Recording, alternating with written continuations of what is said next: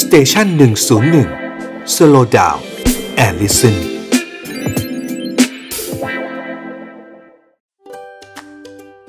Young and Strong กับหมอต้นนายแพทย์กฤษดาศิรามพุช คุณหมอครับ เป็นทอนซิลอักเสบบ่อยมาก ปีละประมาณ 2-3 ครั้ง อย่างนี้ผิดปกติหรือเปล่า จะทำยังไงดีครับทอนซิลอักเสบมาทักทายกันบ่อยๆนะครับ บางคนบอกว่ามันหลายครั้งจนเกินไป แต่ทีนี้เนี่ยครับ สิ่งที่ผมเจอบ่อยในคนไข้ที่มาหาที่คลินิกก็คือว่าจำเป็นต้องผ่าหรือไม่นะครับ ผมเชื่อว่าอันนี้น่าจะเป็นคำถามที่อยู่ในใจของหลาย ๆ ท่านเลยนะครับ เราจะต้องดูกันครับว่าทอนซิลเนี่ยมาทักทายเราบ่อยแค่ไหนนะครับ ในทางการแพทย์เนี่ยครับก็มีต้องเรียกว่าเป็นไม้บรรทัดที่บอกไว้เลยว่าถ้าทอนซิลเนี่ยมาทักทายถี่เกินนะฮะอย่างเช่นเกิน 7 ครั้งใน 1 ปี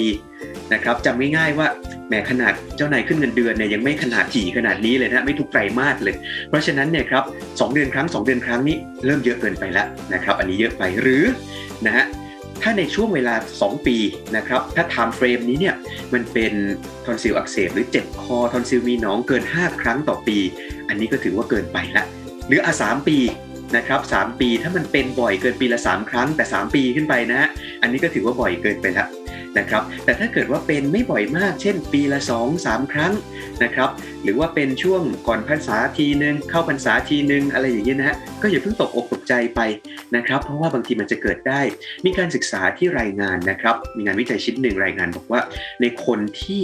เป็นโรคทอนซิลอักเสบบ่อยๆ ที่มาเยี่ยมเยียนท่านเนี่ยครับ ฟังดีๆนะฮะเขาพบว่ามันอาจจะเกิดจาก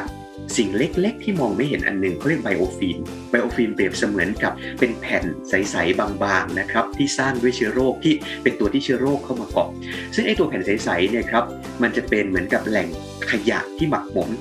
ท่านผู้ฟังนึกถึงช่วงโควิดเนี่ยที่ขยะติดเชื้อล้นนะฮะ นะฮะกทมทำงานกันแทบไม่ทันเลยนะครับ เหมือนกันเลยครับไอ้เจ้าตัว biofilm เนี่ยมันเหมือนกับเป็นแผ่นขยะที่มันเคลือบทอนซิลของเราอยู่ และในนั้นเนี่ยมันมีเชื้อด้วย มันเลยทำให้เราเป็นทอนซิลอักเสบบ่อยๆ มีโรคทอนซิลเป็นหนองมาเยี่ยมเยียนบ่อยๆ แล้วจะทำยังไงนะครับ ในงานวิจัยไม่ได้บอกหรอกครับว่าให้ทำยังไง